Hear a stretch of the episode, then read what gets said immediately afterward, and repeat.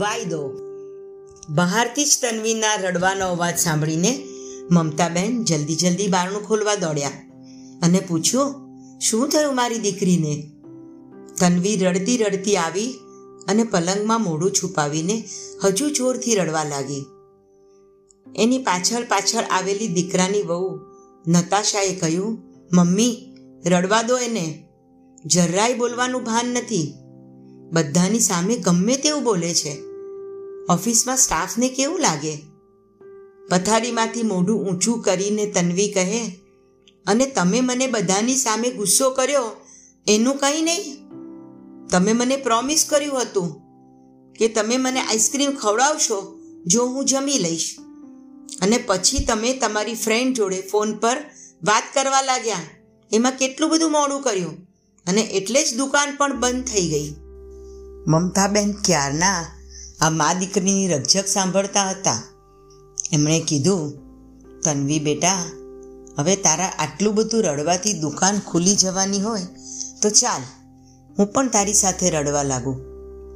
કદાચ આપણા બે જણનું રડવાનું સાંભળીને દુકાન જલ્દી ખુલી જાય. આ શું બોલો છો દાદી? દુકાન કેવી રીતે ખુલે? તન્વીએ કીધું. દાદી કહે, તો પછી બેટા શા માટે આટલા બધા આંસુ વેડફો છો? કાલે દુકાન ખુલે, પછી હું આઈસ્ક્રીમ લાવીને ફ્રીજમાં મૂકી રાખીશ. તમે સ્કૂલમાંથી આવીને ખાઈ લેજો. તન્વી તરત જ શાંત થઈ ગઈ અને કહે પ્રોમિસ દાદી? હા, દીકા. ચાલ, હવે મોડું ધોઈ આવ જોઈએ. નતાશાબેન બોલ્યા, કે પછી ક્યારની ખોટો કકળાટ કરતી હતી ને? તન્વી કહે પણ મમ્મી, તમે દાદીની જેમ પ્યારથી કેમ નથી સમજાવતા? કાયમ ગુસ્સો જ કરો છો. આ સાંભળીને મમ્મી અકળાઈને પોતાના ઓરડામાં જતા રહ્યા. પ્રસંગ ઘણો નાનો છે, પરંતુ વિચારવા જેવો જરૂર ખરો. આવું આપણે ક્યારેક અનુભવ્યું પણ હશે કે ક્યાંક સાંભળ્યું પણ હશે. આપણે એના વિવિધ પાસા વિચારીએ તો એમાં ક્યાંક સાચી સમજણનો અભાવ જરૂર દેખાશે. આજકાલની આ સતત દોડતી જિંદગીમાં માતા પિતા અને બાળકો બંનેમાં ધીરજની કમી જોવા મળે છે. આખો દિવસ કામ કરીને થાકેલી મમ્મી અને ભણતરના ભાર નીચે કંટાળેલો બાળક. કોને દોષ દેવો? નતાશાબહેન આખો દિવસ ઓફિસ સંભાળે અને સાંજે મોડું થવાનું હોય એટલે બાળકોને ઓફિસ લઈ જાય. એમનું શાળાનું હોમવર્ક અને સાંજનું ભોજન બંને મમ્મીની ઓફિસમાં જ થાય.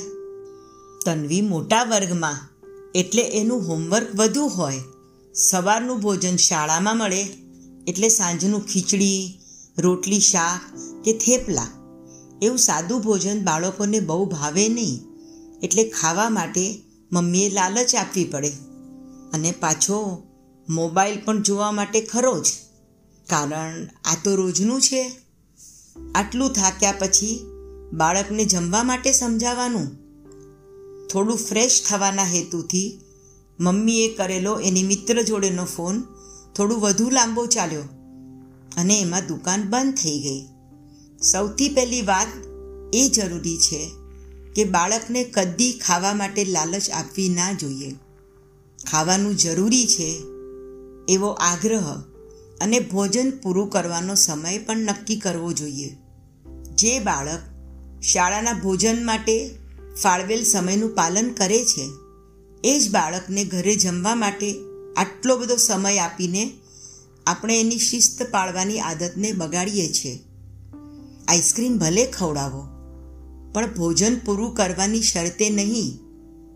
કારણ એના કારણે બાળકનું ધ્યાન ખાવા કરતાં જલ્દી ખાઈને આઈસ્ક્રીમ માટે જવું એમાં રહેશે. એની થાળીમાં પીરસેલા ભોજનના સ્વાદનું એને કદાચ ધ્યાન પણ નહીં હોય, મહત્વ નહીં હોય. પછી ચાવીને ખાવાની વાત જ ક્યાં? હવે બીજો મુદ્દો વિચારીએ. જે બાળક સ્કૂલમાં જમતા પહેલાં પ્રાર્થના કરે છે, પ્રભુનો આભાર માને છે. એ બાળકને ઘરના ભોજનની પણ કિંમત સમજાવો. જમતા પહેલાં પ્રભુનો આભાર માનવો એક સારી આદત છે. તમે બાળકને એ સમજાવશો તો બાળક પણ એના ભોજનની કિંમત કરતા શીખશે. અને હવે સૌથી અગત્યની વાત. સવારથી જ તમારા સહવાસ માટે તરસતું બાળક તમારી પાસે છે. તમારી સાથે છે. તો મિત્રોને ફોન પછી કરશો અને એ સમય બાળક સાથે બેસીને વાતો કરશો, તો બાળકનો જમવાનો સમય એક મિકેનિકલ ક્રિયા, એક પ્રક્રિયા નહીં બને. મોબાઈલ જોતા જોતા શું ખાઈએ છે એનો વિચાર પણ કર્યા વગર ખાતા બાળકને જો મમ્મી પૂછે કે, બેટા, તને શાક ભાવ્યું? તો બાળકને જરૂર ગમશે. આવતીકાલે તારા માટે શું બનાવીએ? એવું પૂછશો તો બાળકને હજુ પણ મજા આવશે. કારણ એની પસંદને તમે મહત્ત્વ આપો છો એવું એને લાગે. તમે એની સાથે સ્કૂલની વાતો કરો. એના મિત્રોની જાણકારી મેળવો. થોડો હસી મજાક પણ કરો. વીતેલો સમય પાછો નથી આવતો. બાળક જોડે બાળક બનશો તો તમારો થાક પણ ઉતરી જશે. અને બાળકની જીદનો તમારા તરફથી સમજણ ભરેલો જવાબ હશે તો બાળક પણ ખોટી જીદ નહીં કરે. હવે આવી દાદીની વાત. દાદીમાં ભલે બાળકને પ્રેમથી સમજાવે, પણ મમ્મી અને બાળક વચ્ચે અંતર વધે એવું એમને ના જ ગમે. બીજા દિવસે, જ્યારે તન્વી દાદી સાથે બેઠી હતી, ત્યારે મમતા બહેને જ ગઈકાલની વાતનો ઉલ્લેખ કર્યો. અને તન્વીને સમજાવી કે તારા મમ્મી આખા દિવસના કામથી થાકે તો એમના દોસ્તની જોડે વાત કરે તો એમનો થાક ઉતરી જાય. તમે તો સ્કૂલમાં તમારા મિત્રોને મળો છો, એમની જોડે રમો પણ છો. પણ મમ્મીને એવો સમય નથી મળતો. તન્વીએ ફરીથી કીધું કે, દાદી, તમે કેટલું શાંતિથી સમજાવો છો.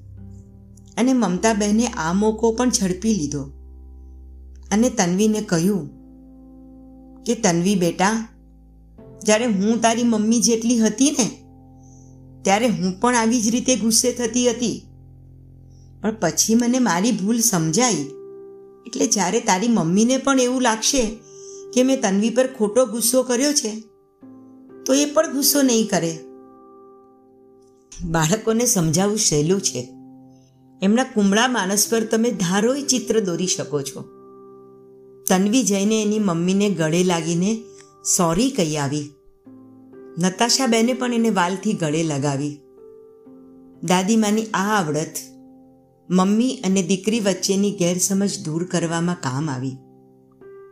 માતા પિતાએ બાળકો સાથેના વ્યવહારમાં પોતાની ધીરજ ના ગુમાવવી જોઈએ. ઘણીવાર બાળકના કુમળા માનસ પર એની અવળી અસર થાય છે. બાળક કદાચ ડરના લીધે બોલે નહીં પણ એના મનમાં એક જીત જરૂર ઘર કરી જાય છે. કોઈ વાર એને કરેલો વાયદો તમે નિભાવી ના પણ શકો. તો બાળક પાસે માફી માગવામાં તમે નાના નથી થઈ જતા. કદાચ તમારું એક સોરી એને જિદ્દી બનતા અટકાવી શકે છે. અને બાળકને તમારા પર અવિશ્વાસ કરતા પણ અટકાવે છે. જે વાત ગુસ્સે થવાથી કે વિવાદથી સુલજતી નથી એ વાત તમારી સમય સૂચકતાથી સુધરી શકે છે.